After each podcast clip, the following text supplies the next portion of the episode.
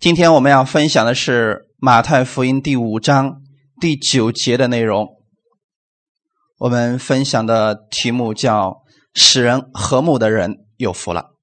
马太福音第五章第九节的内容，我们一起先来读一下这节经文：“使人和睦的人有福了，因为他们必称为神的儿子。”一起来做一个祷告，天父，感谢赞美你。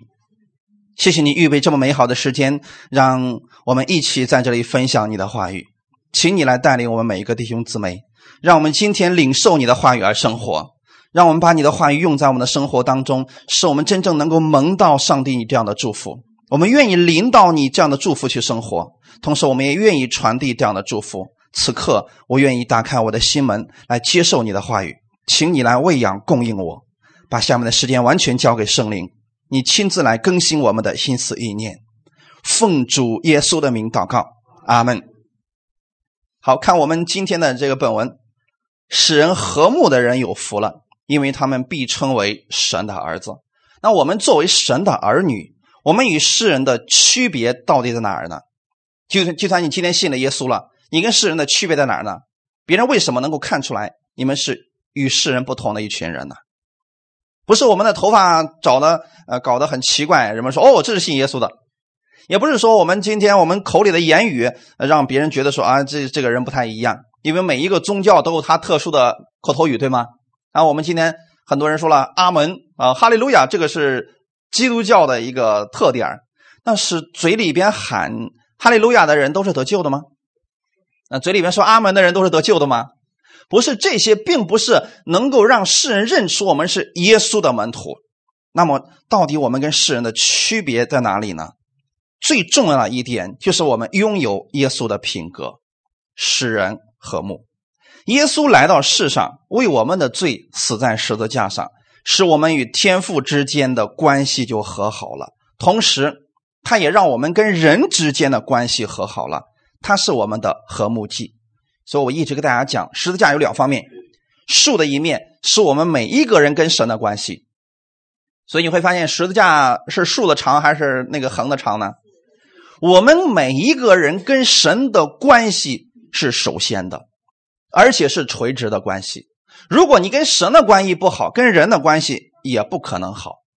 当你跟神建立了一个美好的关系，你认识了你这位父的时候，你跟人的关系就好了。那你会发现十字架的交叉点，谁被挂在那个地方？耶稣被挂在十字架的交叉的地方，所以中间是耶稣，对吗？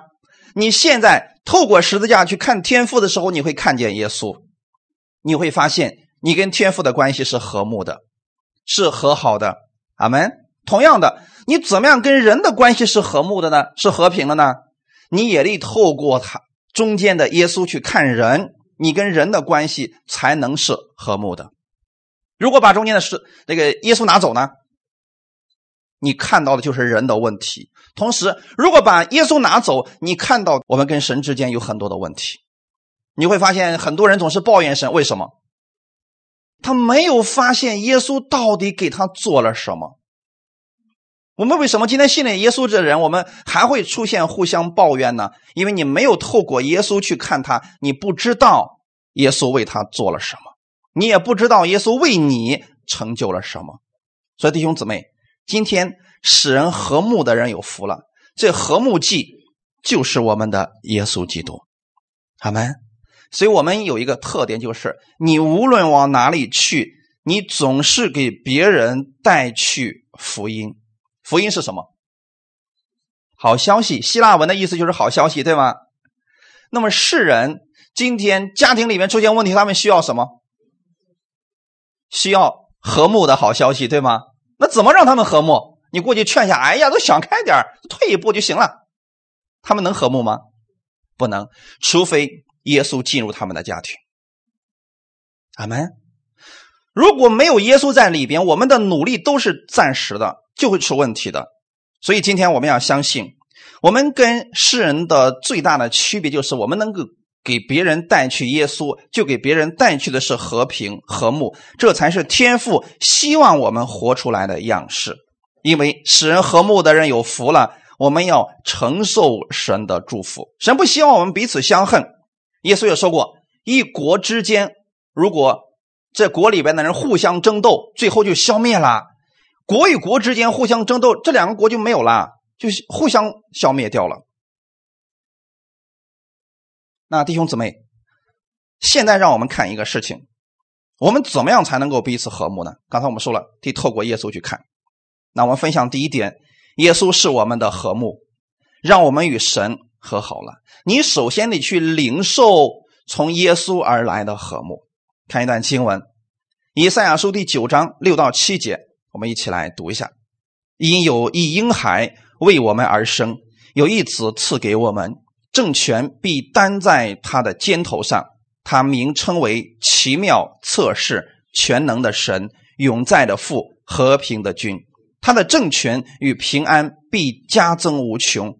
他必在大卫的宝座上治理他的国，以公平公义。使国坚定稳固，从今直到永远。万军之耶和华的热心必成就这事。阿门。在这段经文当中，我们发现有一婴孩为我们而生，有一子赐给我们。这指的是我们的耶稣基督。旧约称之为弥赛亚。我们今天知道，那就是我们的耶稣。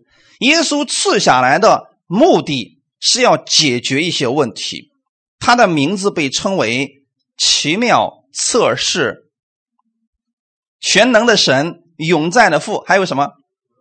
哎，很重要的一点，我们发现了和平的君。所以他给世人带去的是什么？是和平。虽然他有很多的呃能力，有很多的权柄，但他给人带去的是和平。弟兄姊妹，如果人的心里边没有和睦，你的权力越大，你给这个世界的危害就越大。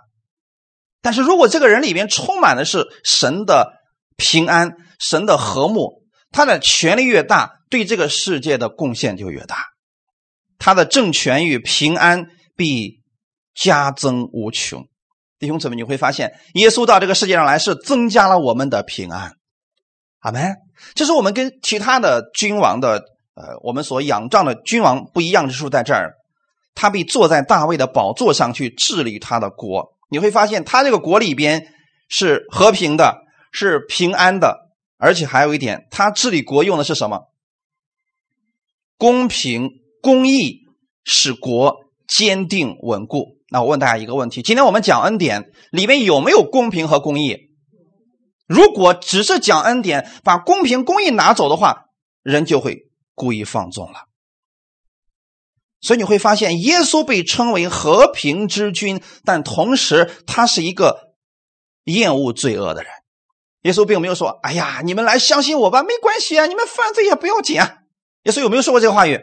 从来没有说过。保罗有没有说过？从来都没有。神爱这些罪人，但神是恨恶罪的。同时你会发现，耶稣他对这些罪人很怜悯，然后施慈爱给他们。但是对罪恶，耶稣从来就没有妥协过。那么世上有一种人叫自以为义的人，那些宗教人士，他们表现出来的是一种虚假，虚假跟公平公义正好是对立的呀。你会发现耶稣对这群人是怎么做的呢？对这些人，耶稣是非常的严厉的，并且呢，主耶稣指出了这些法利赛人和文士他们的。虚假与罪恶，马太福音二十三章里边呀，整章都充满了耶稣对他们的谴责。所以我现在要告诉大家一个非常严重的事实：和睦不是向虚谎妥协。今天我们很多人总是以为。呃，现在信了耶稣之后，我们就是和睦啊！我们不能随随便便去呃指责别人，特别是今天信的很多人说，我们在新约之下，我们在恩典之下，我们听不得别人说我们一点不好的。一说我们说啊，你是用律法对待我。同时，我们也养成一个错误的观念，就是我们看到弟兄姊妹的问题，我们也不能指出来，因为我一指出来就是用律法来对待他了。请问这种想法正确吗？这是完全错误的。我们今天讲和睦，不是向虚谎去妥协，绝对不是当一个老好人。哎，好吧，为了和睦，就算他讲的是谎言，就算他是错的，我也不说什么。我们必须去爱，我们必须要跟人和睦。耶稣没有这样教导过。神的公平公义从来就没有打折过。虽然他是和睦祭，但是他没有把自己的公平公义降低了。在加拉太书第二章十一节，其中有两个人，我们可以看出来，当时发生什么事情呢？彼得给外邦人传福音，外邦人很欢迎啊，很多人都接受之后说：“哎呀，这福音太好了呀！原来神也爱我们呢。”所以彼得也开始亲近了外邦人，跟外邦人一起吃饭。这时候呢，从耶路撒冷。来了一群过去的宗教人士，也就是比较正统的信仰人士。这群人过来了，彼得一看这群人过来了，怎么做的？他立刻从外邦人的桌子上，可能正是正在吃饭啊，立刻站起来，拿着碗，可能就跑别的地方去了。这个时候正好被保罗给看见了，所以保罗是不是就指责他了？那弟兄姊妹。如果按照我们过去读了那么多保罗的书信，保罗是强调我们跟人之间和睦最多的一个人啊，那么他为什么做这个事？很明显啊，这这这不和睦吗？你看你你怎么能够指责耶稣的大门徒呢？人家怎么说资格都比你老吧？你怎么也给人家点面子？就像我们今天讲了，你要指责你也得私下的悄悄说他呀。可是保罗怎么说的？我看他行的不正，与真理不合，我就得说他。那为什么保罗要做这个事情呢？如果在这个事情上，我们为了表面的和睦，下面的人就会争相去效法他。保罗的指责实际上是真正的爱心体现，也是为了大家拥有真正的和睦。他们否则就变成什么样的一群人了？跟过去的法利赛人有什么区别？当然，你见了我之后，哎呀，姊妹啊，耶稣爱你，心里想，啊，这。恨不得把他所有的一切都给我似的，那么这种事情是不是在世界上很常见？人们表面上都是一片和气，心里边根本不是那回事那如果这种风气在教会里边出现的话，那对教会的影响就是大家跟世人就没什么区别了。所以，我们应该给世人的一种体现就是，我们口跟心应该是一致的。就算世人是口是心非的，我们应该是这样的。阿门。所以，教会里的和睦呢，不应该只是表面性的，而是真正发自内心的。那么，这个和睦怎么样能够真正的实现呢？那就是首先在真理上大家是一致的，对罪恶大家是同样的一个焦点，绝不容忍罪恶；对善的事情大家是一个观点，同时都鼓励大家去向善。这个时候，在教会里的和睦才是真实的。阿门。对保罗而言，他认为哪里有谎言，哪里就会出现冲突和纷争。所以，容忍罪恶的地方不可能有和睦。人有的和睦只不过是表面性的。那引起不和的起因到底是什么呢？实际上就是罪恶。大家想这个问题：在人类的始祖亚当和夏娃没有犯罪的时候，他们俩是不是和睦相处的？和睦到什么程度了？当时亚当有着全球最经典的表白啊！你是我骨中的骨，肉中的肉。这句话的意思是什么？我离不开你，你也离不开我，你跟我就跟是一个人是一样的。你俩人好到成一个人一样，那不就是今天世人的最高境界吗？啊，俩人好的就像我们今天说，俩人穿一条裤子，那只是穿一条裤子，跟亚当那个境界还是差远。人俩人就是一个人。他们是和睦相处的。当他俩犯罪之后，出现什么情况了？俩人还合一吗？俩人还和睦吗？当神去问亚当的时候，亚当把罪责推到了夏娃的身上，那夏娃呢，又把罪责推到了蛇的身上。很明显，他俩不合一，而且也不和睦了。那后面的事情我们可以猜想得到了。他俩被赶出伊甸园之后，难道他俩就那时候开始每一天都是？和睦相处，哎呀，过去我们俩都走错了。从从今天今天开始，我们放弃以前所有的观念，我们从今天开始好好依靠神。真以为是这样的吗？如果是那个样子，世人就不可能出现家庭矛盾。今天世人的家庭矛盾是不是起源就在那儿？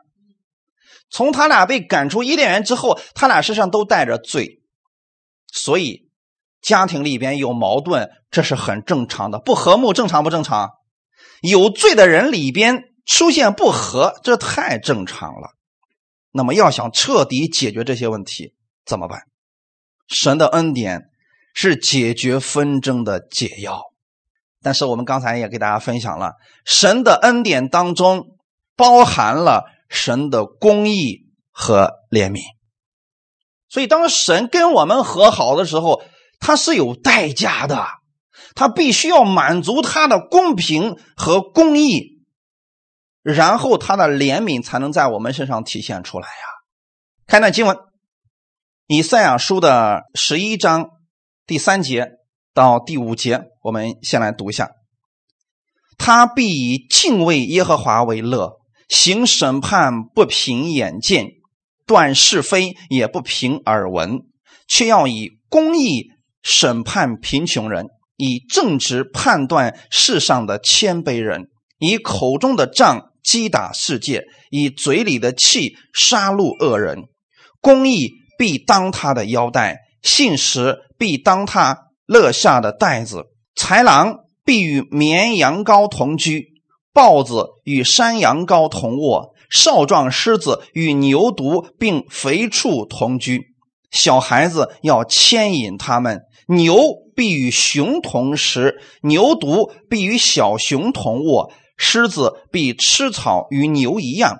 吃奶的孩子必玩耍在灰蛇的洞口，断奶的婴孩必按守在毒蛇的穴上。在我圣山的遍处，这一切都不伤人，不害物。因为认识耶和华的知识要充满遍地，好像水充满海洋一般。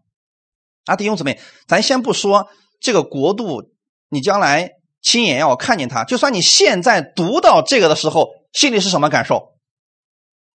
好不好？那么好的是我们看到的结果，在这圣山的变出，这一切都不伤人，都不害物，就证明人与人之间有没有伤害？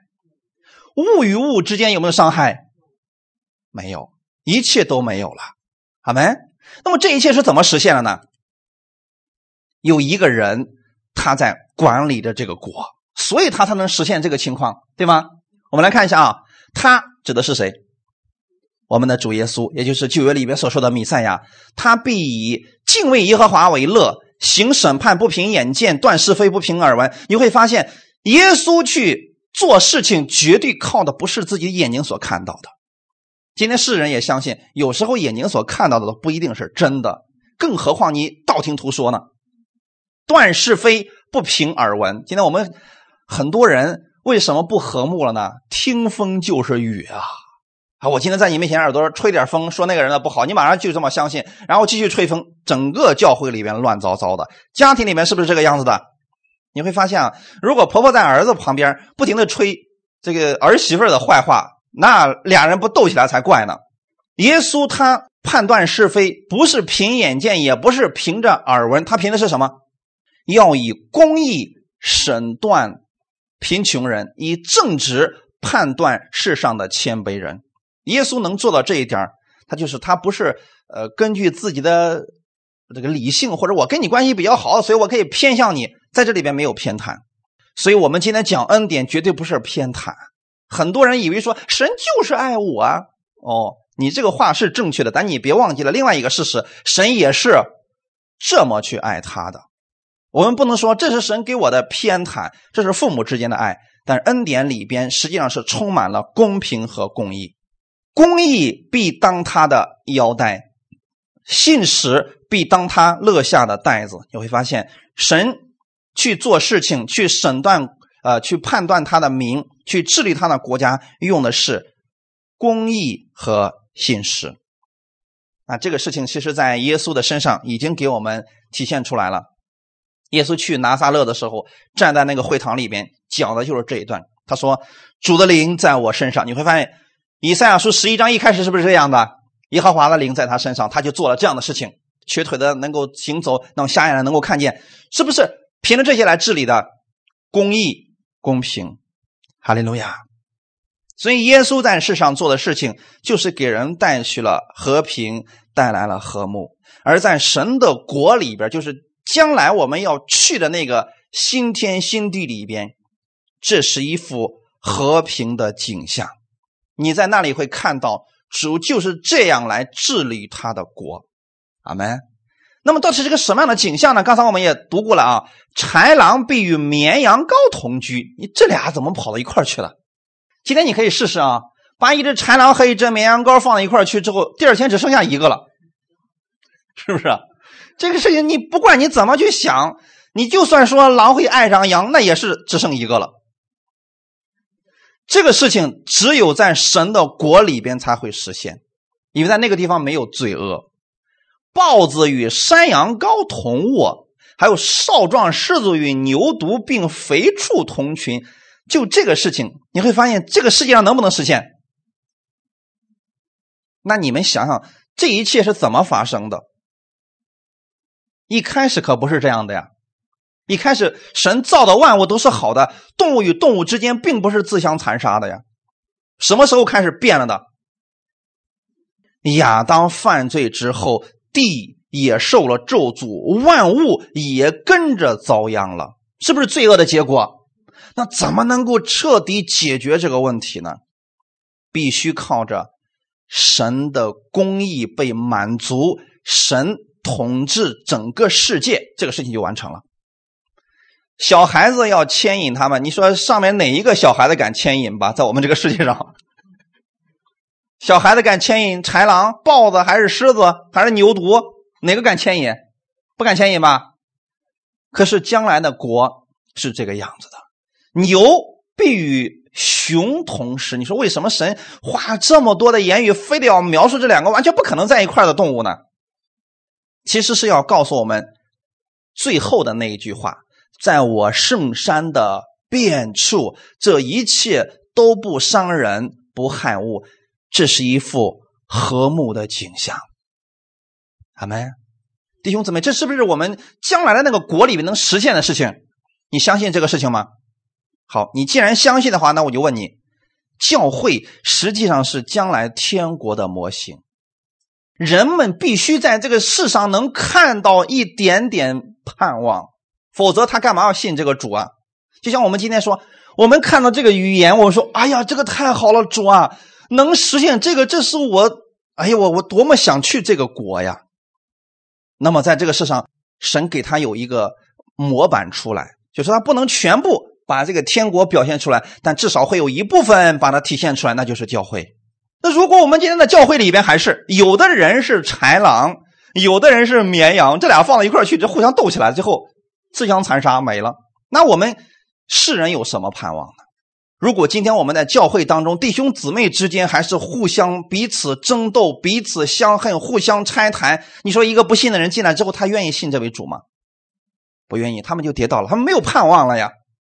和睦实在是太重要了。现在你要相信，是主的能力。充满在那个国里边，因为认识耶和华的知识要充满遍地，好像水充满海洋一般。就是在那个国里边，他有一个事情发生了，神的话语充满遍地。阿门。所有的人都认识这位主，都愿意去听从这位主，那个国就实现了。哈利路亚。那在教会里边，我们是不是应该首先做到这一点？就是我们现在不管能不能做到多少，我们首先说主啊，我们愿意相信你的话语，我们愿意在你的话语下面服服，愿你的话语充满在我的身上，哈利路亚。然后这个国在这里就能够实现了。感谢赞美主，你要在属灵里面先看到耶稣已经成就这个事情了，阿门。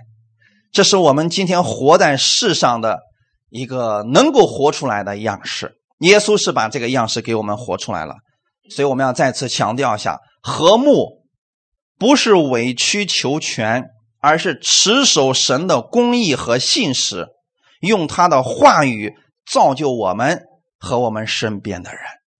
阿门！让神的话语充满我们，充满别人，这不就好办了吗？看一段经文，《以弗所书》第二章十三到十九节。你们从前远离神的人，如今却在基督耶稣里靠着他的血已经得亲近了。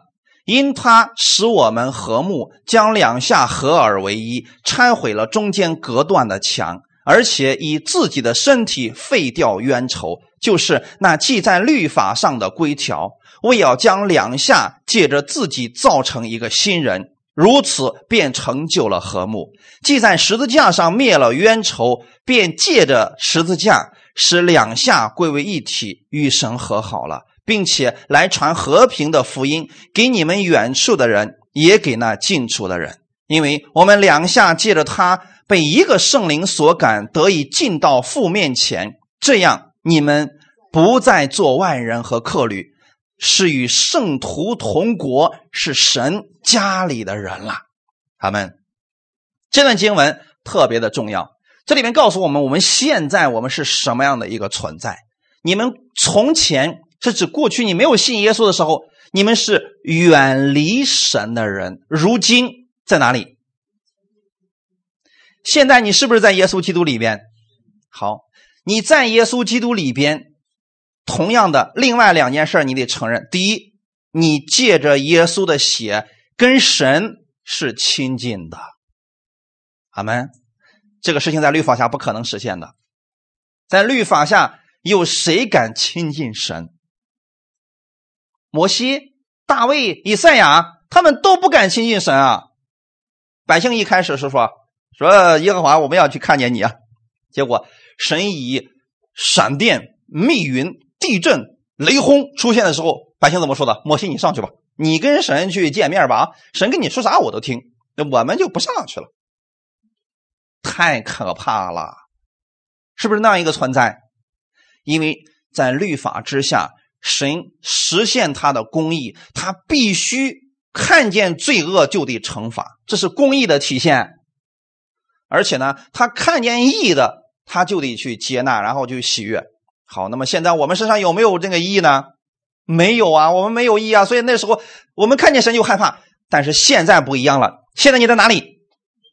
如今你在基督耶稣里边这一点是我们常常要记着的一件事情啊。你在基督耶稣里边，就是你时时刻刻要记得，你外边有一有一层保护壳，或者一副盔甲，对吗？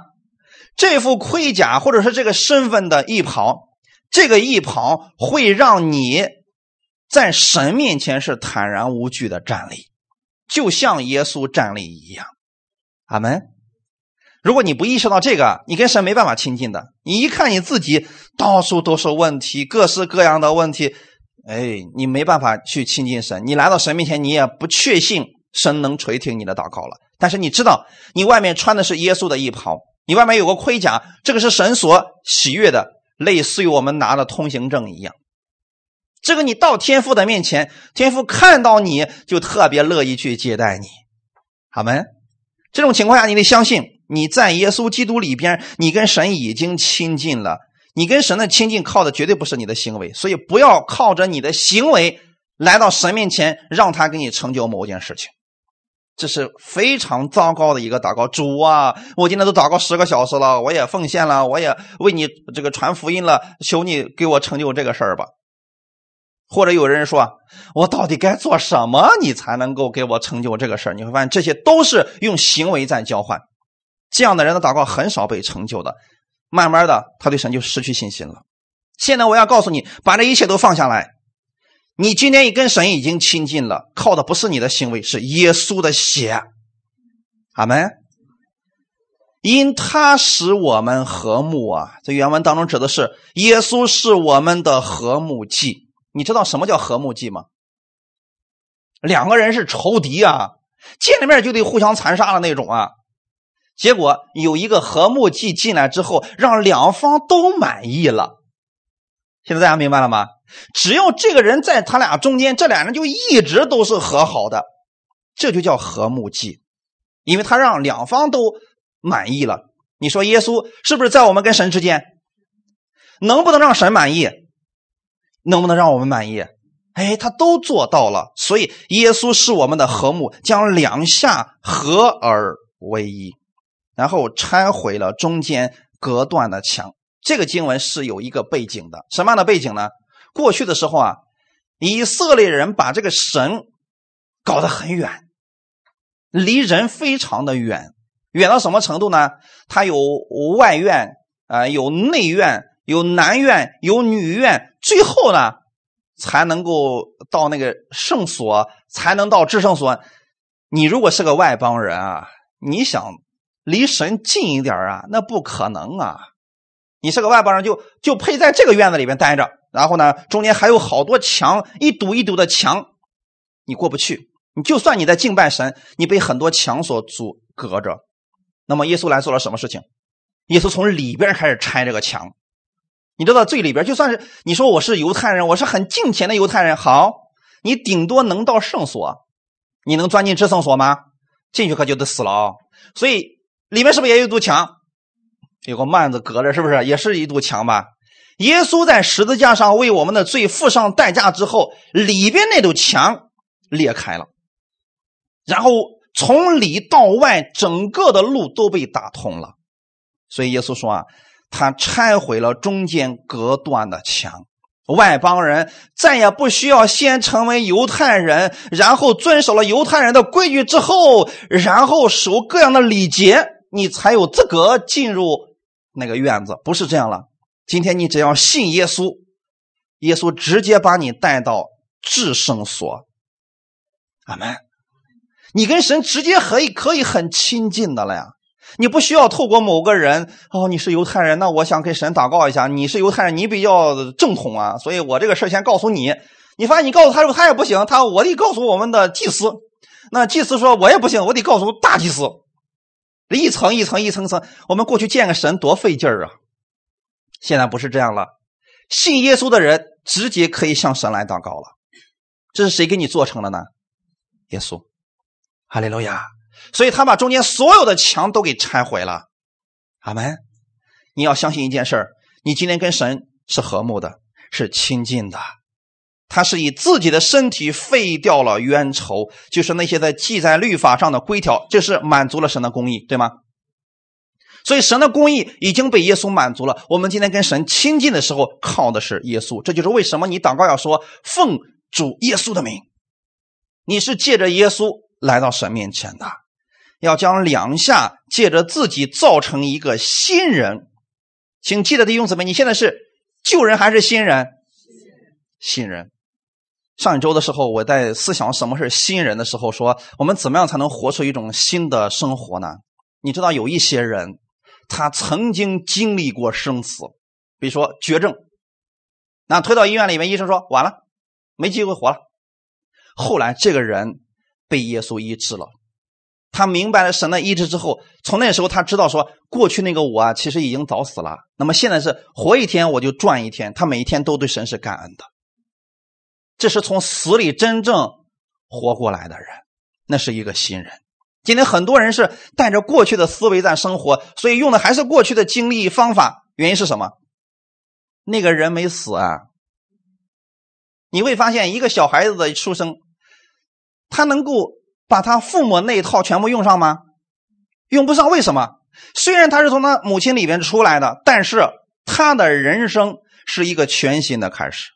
前段时间是我看过一个一个电视剧啊，里边是这样去训练士兵的。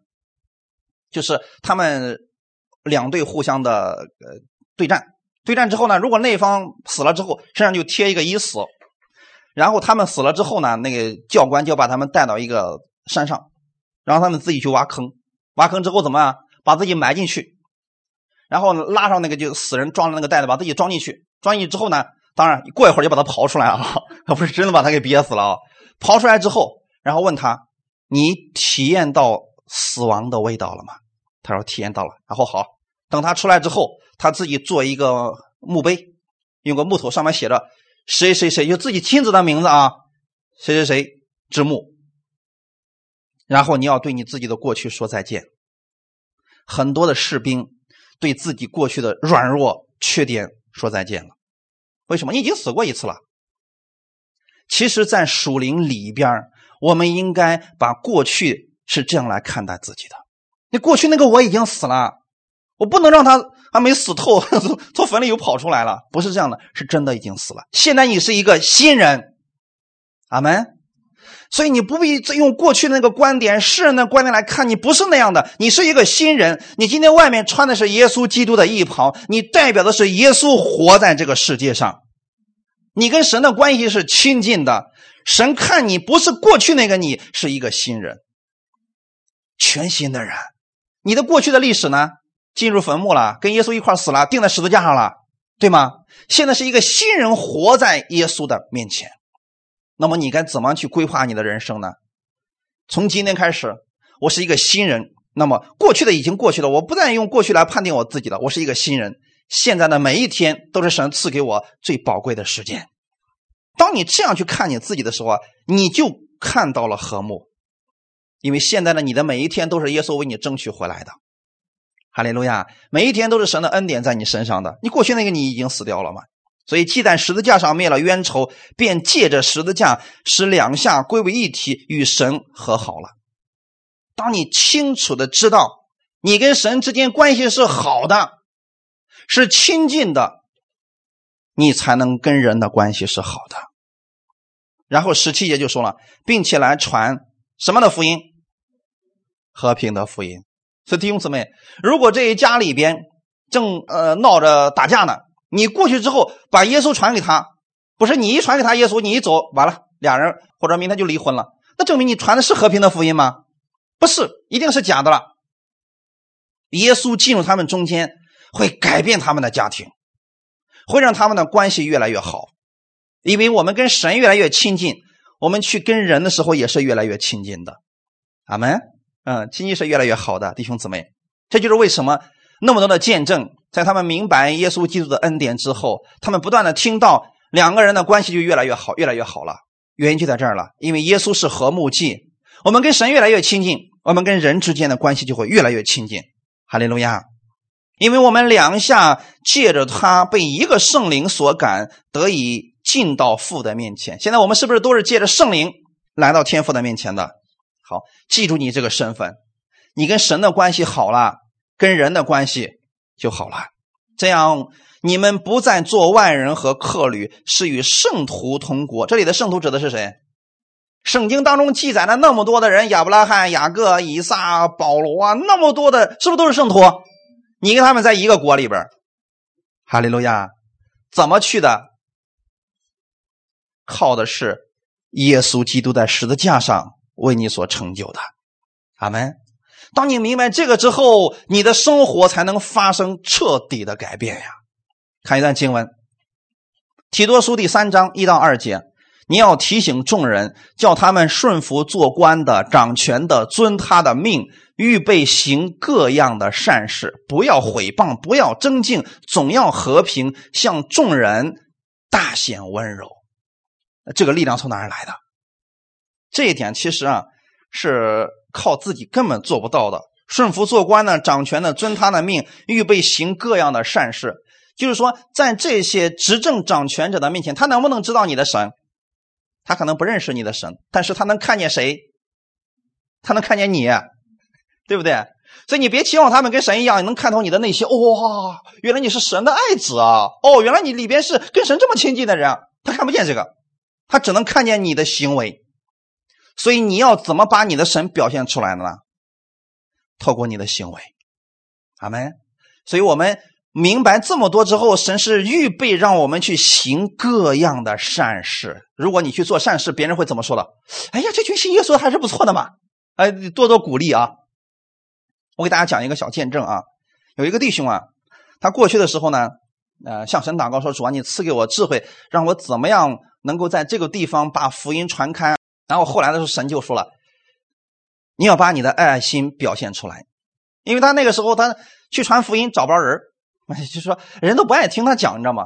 他后来终于找着一个人，哎，那个人愿意听他的了。原来是什么呢？是个要饭的，哎，这样的人听他的是吧？他给他后来他怎么说的？说走吧，你你去我家，我给你每天吃的喝的，但有一个条件，你得听我说。没想到后来时候，他就收养了好些个。”这么孤儿寡妇和这些要饭的，然后呢，自己拿着这个钱，然后去供应他们。到后来呢，那些孤寡老人啊，就越来越多，都跑跑到他那个地方去了。他到那之后啊，他就说：“这个，你知道你们是没有人收养你们的啊，我呢能力也有限。他说我们约法三章，我跟你说好了啊，我这儿没有别的，我这儿就有耶稣。但是我可以向你们保证啊，我这儿呢可能不会让你们吃上那个什么大鱼大肉那个顶好的东西啊，我这儿没有。但是呢，家常的饭我这是有的。但是有一点啊，如果你们得病了，千万别找我，你只能找耶稣，因为我们啊没钱。他给这群人这么说的，是不是很实际啊？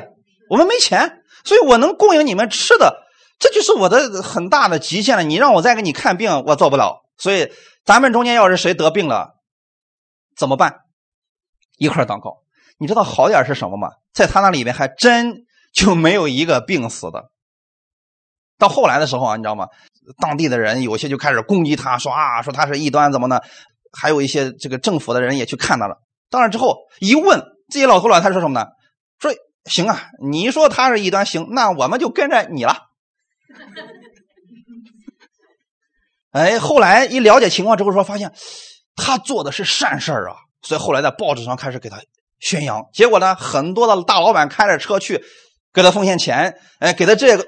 这反而做起来了，弟兄姊妹，你发现什么事情？你如果总是说啊，我的神可好了，我是神的爱子，我是被神所爱的，我不是被神所高举的，我不是世上的人。你是你越说这个事情，人越讨厌你。但是你真正的把神的这个爱心表现出来，行善，做世人不做的事情，人们在你身上能看到耶稣的。哈利路亚。所以，我们今天信了耶稣之后，我们不说别的啊，我们不说造福世界这个词又太大了啊，咱能不能造福一下咱们当地所在的社区？说的再小点，能不能造就一下我们的家庭？你别你信了耶稣，你家里边还是整天打的乌烟瘴气的，呃，不是谍战片就是战争片这也不行啊，是不是？让你的家里边发生改变，这些力量一定是从耶稣那儿来的。还是那句话，你先跟神的关系把它修复正确。走错了不要紧，我们回来就行了，叫悔改嘛。调整、调整、调整再调整。你跟神的关系亲近之后，你跟人的关系一定是亲近，因为这个力量是不知不觉就活出来的。我们分享第二点，信耶稣就是神的儿子。你信的是谁呢？神的儿子。神的儿子在世所表现出来的样式之一就是使人和睦。刚才我们读的经文说了，使人和睦的人有福了，因为他们必称为神的儿子。啊，如果我们不懂圣经的全部的话，我们会说了：“哦，我明白了。今天要想成为神的儿子，就得相让让人和睦。你发现做不了，那还能成为神的儿子吗？好像不可能了。其实，在这里边啊，神并没有告诉我们如何成为神的儿子，只是简单的告诉我们，神的儿子他会做一件事儿，使人和睦。”今天不管你说你懂了多少圣经的真理，你不是说你懂了多少的恩赐，这都不重要。重要的是你能不能给人带去和睦，给人带去和睦，让世人看到你身上有神的样式。当然，你不是透过这些成为神的儿子啊？你怎么成为神的儿女的呢？信。看一下《约翰福音》第一章十二到十三节。凡接待他的，就是信他名的人，他就赐给他们权柄，做神的儿女。这等人不是从血气生的，不是从情欲生的，也不是从人意生的，乃是从神生的。所以你成为神的儿子是怎么来的？被神生出来的。阿门。就像我成为我爸的儿子，我是怎么来的？被我妈生出来的。这没有别的方法。你你要不你试试，还有别的方法没？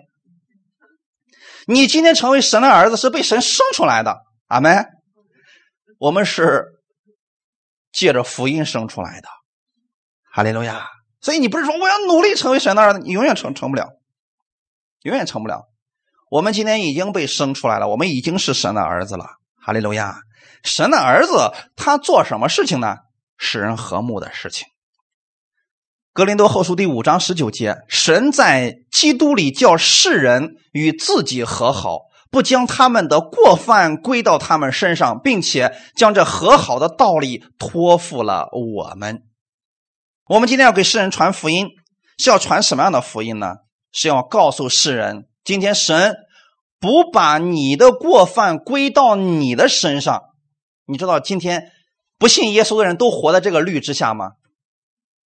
比如说，这个人做什么都失败，人家说了，这肯定是祖上没积德。有一些人呢，做什么都顺利，人就说了，哎，你看人家祖坟上冒青烟了，这都是什么意思？就是积德的后果，对吗？那么世人能想起这个，靠的是什么？这叫功德心理。实际上，按我们属灵的话来讲，这就是律法之心嘛。就是靠自己的行为，靠祖宗的好行为换取了后面的祝福嘛，对吗？但是我们不是这样的，我们现在要告诉世人，你也许祖坟上没没冒青烟，不要紧。那没没冒青烟怎么办呢？今天你信耶稣，信了耶稣之后啊，神不再将你的过犯归到你身上。其实律法里边是因果报应，世人相信的是不是这个因果报应？所以今天世人也说不要做恶事，做恶事会有恶报的。但是现在我们看出来了啊，我们确实应该受到恶报，可是神没有把这个你恶的结果让你承受，而是把他的慈爱归到你身上，借的是耶稣基督在十字架上为我们所成就的，阿门，并且将这和好的道理托付了我们。我们给别人传福音，应该传的是什么福音？使人和好的福音。你告诉世人，你跟天父之间借着耶稣和好了，阿门。同时也告诉他们，你们两个之间借着耶稣也和好了。所以两个人如果都信耶稣了呢，他俩一定是和好的。所以你可以发现，我们的神是一个热爱和平、使人和睦的神。整个人类的救赎历史，在耶稣基督受难复活的时候就达到了顶峰。这是神的计划，神要让他的公义得到满足，然后呢，在这群悖逆的人身上。把他的慈爱能够降到他们身上，把他的和睦能够临到这群人的身上。所以，我们今天作为神的儿女也是一样的，我们身上拥有天赋那样的性情。我们知道我们是神所爱的，所以我们要做神乐意我们去做的事情，就是使人和睦。阿门。把和睦带给世人。感谢赞美主。看一段经文，《马太福音》第五章十四到十六节。我们现在读的是马太福音的前半节这已经到了后半节其实一章里边的意思啊是差不多的。前面是告诉你理论是什么，后面告诉你怎么去做。一起来读一下马太福音第五章十四到十六节：你们是世上的光，城造在山上是不能隐藏的。人点灯不放在斗底下，是放在灯台上，就照亮一家的人。你们的光也当这样照在人前，叫他们看见你们的好行为，便将荣耀归给你们在天上的父。阿门。这是不是耶稣说的？那么好，弟兄姊妹，耶稣说：“你们是世上的光。”指的是谁？你可以跟我一起来说：“我是世上的光。”阿门。你是世上的光，光是做什么用的？照亮人前面的路，对吧？如果没有这个太阳光的话，我们都生活在黑暗里面，那就不知道往哪儿走了呀。所以光是好的，给人带去的是艺术。阿门。然后说城造在山上，在这里指的这个城是指耶路撒冷城啊。耶路撒冷城照在山上，那个是什么？那是神同在的一个标志啊。所以神城造在山上能不能隐藏呢？它指的是很高很高很高，你想藏都藏不住啊。因为在高处嘛，人一眼就看见了嘛。弟兄姊妹，知道为什么世人总是说啊？你看他是信耶稣，他竟然会骂人，知道原因是什么吗？因为你被放在高处了嘛，明白了吗？因为你被放在一个很高的地方，所以人说啊，他是基督徒，经常做这样的事人们都扬着脸来看你呢，就怕你说什么，我就这样怎么地。完了，人家就会痛恨你以及你的那个神。所以那些你的仇敌提出你的问题的时候，咱要心里明白啊，因为我们在高处，俺们神把你举起来的。在后面说了，人点灯，点了灯之后是不是就发出光了？那发出光之后应该怎么办？把它藏起来吗？所以你会发现啊，放在灯台上，灯台是不是一个高的地方？斗底下是把它藏起来，对不对？所以你里边的这个生命是藏不住的呀。如果神把你举起来了，把你放在高处，目的是为了什么？一家人现在都在黑暗当中，你就是那个灯，把你放在高处啊，你就照亮了一家的人，目的是为了给这一家的人带来益处。好没。总不是把灯放在高处，然后见了面，你家来个人说：“看呐，多么优美的灯啊！”然后你说：“对我就是那个优美的灯，这会儿不想照了。”那你还有什么用处？是不是弟兄姊妹？神把我们放的那个高处，是彰显他的荣耀的，这是你跟世人不同的地方。哈利路亚！如果你家里那个灯泡特别的漂亮，就是不亮，你要它干什么？晚上的时候，你需要的是这个灯里面给你带来的是亮光，哈利路亚。所以现在弟兄姊妹明白了吗？这个亮光指的是什么？看下面，你们的光，上面耶稣给我们举了比喻啊。下面说，你们的光也当这样照在人的前面。所以你信了耶稣之后，你是不是神的儿子？神是不是把你举起来了？你是不是也发光了？那么发光之后是要照亮那些在黑暗当中的人，给他们带来益处。阿门。你们也这样去照在人面前，叫他们看见什么？你们的好行为。所以我们今天讲，我们是在恩典之下，我们需不需要有好行为呢？需要。这个好行为不是努力，我要成为好行为，我要有好行为，不是这样喊出来的，是你不断的去亲近耶稣，认识耶稣。然后好行为就自然而然的就结出来了，阿门。就像葡萄树一样，你不断的给它浇水施肥，它自然而然的就能结出丰盛的果子来了。这是我们的好行为能够彰显出来的部分，而彰显出来的部分一定是给别人带出了益处，阿门。当我们借着这个好行为呢？给世人带来益处的时候，别人就会说了：“哦，原来是信耶稣的人真好，有这个就好了呀。”然后我们说了：“感谢主吧。”好，再看一段经文，《马可福音》九章五十节：“盐本是好的，若失了味，可用什么叫它再咸呢？你们里头应当有盐，彼此和睦。”在旧约的时候，献素祭的时候呢，要加上盐，然后献上。盐实际上是我们生活当中必不可缺少的部分。炒菜的时候是不是少了其他东西可以，少了盐行不行？我们一个月不吃盐，是不是就受不了了？所以身体里面少不了盐。这个盐指的是我们跟人之间的和睦。所以你在别人之间是不可缺少的一部分。好没？今天我给你们讲，你们已经信耶稣了，你在你们的家庭中间充当的是什么角色？盐的角色什么意思？绝对离不开。你想，如果说我们一个月不吃盐会怎么样？一开始全身发肿，最后四肢无力，都完了，生命就结束了。所以你在你那个家里边特别的重要。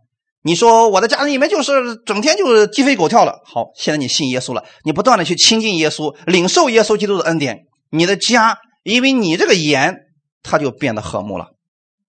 所以要为你的家庭来祷告，阿门。神会改变你这个家庭的。但是这里面说了，盐如果失了味儿，怎么让它再咸呢？你说这盐是不是本身要给别人带去咸的？结果它失去味儿了，那怎么办？人还有什么盼望？你说吧。本来我们吃东西现在没有盐味儿，我们好了，我们挖点盐往里边一倒，结果这个盐没有味儿，那我们还放进去干什么？所以基督徒如果说我们信了耶稣之后，我们的行为比世人还恶，你身上没有盐，别人看不到你这个主他到底好在哪里。同时，我们自己呢也不能给别人带来益处了。所以，这个言指的是彼此和睦。总之，我们要记着，使人和睦的人有福了，因为这是一个神的儿子的一个特点。看一段经文，《哥罗西书》第三章十二节到十三节。所以，你们既是神的选民，圣洁蒙爱的人，就要存怜悯、恩慈、谦虚、温柔、忍耐的心。倘若这人与那人有嫌隙，总要彼此包容，彼此饶恕。主怎样饶恕了你们，你们也要怎样饶恕人。这是我们这周要默想的内容。你会发现，在这里，首先你要认识你的身份是什么。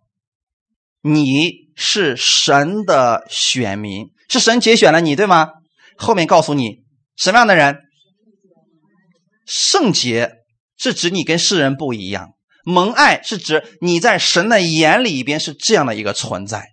当你明白这一点之后，要时时刻刻去默想，你是神的选民，是圣洁蒙爱的人，反复去思想你跟神的关系，神这样的爱你，然后你就能存怜悯。恩慈、谦虚、温柔和忍耐的心了，简单不简单？因为这本身就在圣灵里边，你不断的跟圣灵去交流、去交通，跟圣灵进行呃合二为一的这种呃，比如说方言祷告这种方式呢，越来越多的时候，你就被圣灵改变了。那么这些后面说了，就穿着啊，你看原文当中是指穿着啊，穿着怜悯，穿着恩慈，穿着谦虚，穿着温柔，穿着忍耐，弟兄姊妹。你有没有发现神把这个拟人化了？我们怎么才能有拥有温柔？如果不发脾气就是温柔了。那你发脾气的时候啊？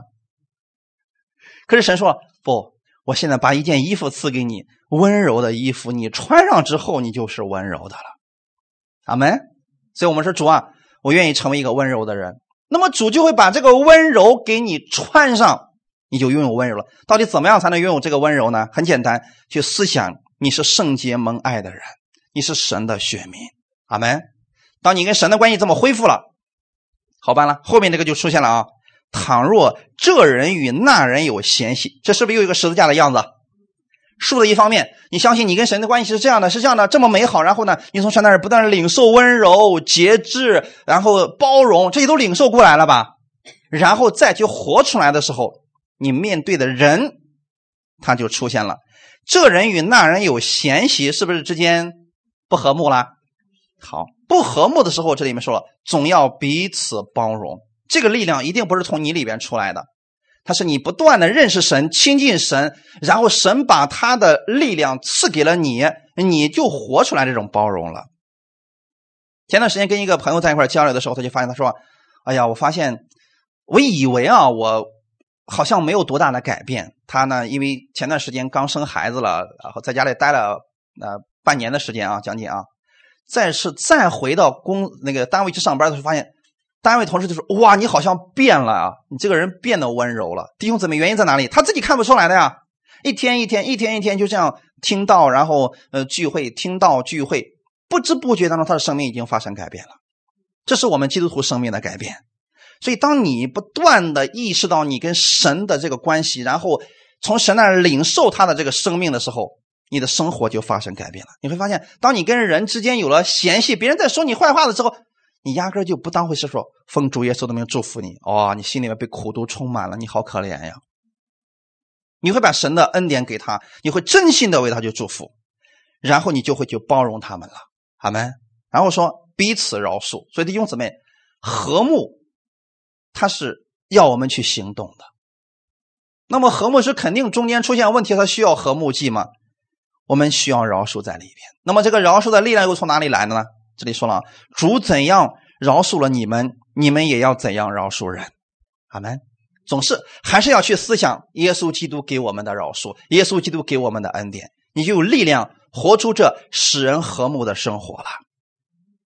我们给大家分享一点，很多人说包容实在是做不了啊，啊，饶恕实在是做不了啊，这个太难了呀。因为我一看到他，我就包容不了他了；我一看到他，我就饶恕不了他了。那这个原因是什么呢？给大家讲一下啊。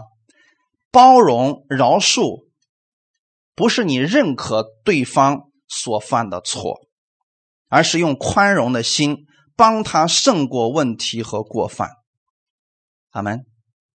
我们今天包容别人，不是说啊，这个事情我我就算你是错的，我现在可以忍一下，我就同意你。不是，我们饶恕他，我们包容他。不是认可他所犯的这个错，而是我们给他机会让他成长。耶稣是不是这么包容我们的？是不是这么饶恕我们的？然后我们的生命发生了改变。所以弟兄姊妹，我们用这样的一个心去树立你的人际关系，你的人际关系会更加和睦的。你总要去思想耶稣对我们的包容和饶恕，你就可以轻松的与人和睦了。一起来祷告，天父，我们感谢赞美你。谢谢你今天借着这样的话语再一次的帮助我们。你说使人和睦的人有福了，因为他们被称为神的儿子。今天我们不仅仅是活在神的面前，我们也是活在人的面前。所以主啊，你把你的和睦赐给我，你让我常常去思想你对我的包容，你对我的饶恕。请你带领我，把你的力量赐给我，我愿意成为你和睦的福音使者，成为和平的福音使者。请你带领我，使用我，你更新我的心思意念。我知道，我愿意成为这和睦的人。首先，我里边拥有了你的和睦，我知道这是美的无比的一件事情。新的一周开始了，你加给我力量，让我所到之处给别人带去的是和睦，让人与人之间的关系借着你发生修复。感谢赞美你，是这样，耶稣的光能够照在人的面前，请你使用我，奉主耶稣的名祷告，阿门，哈利路亚。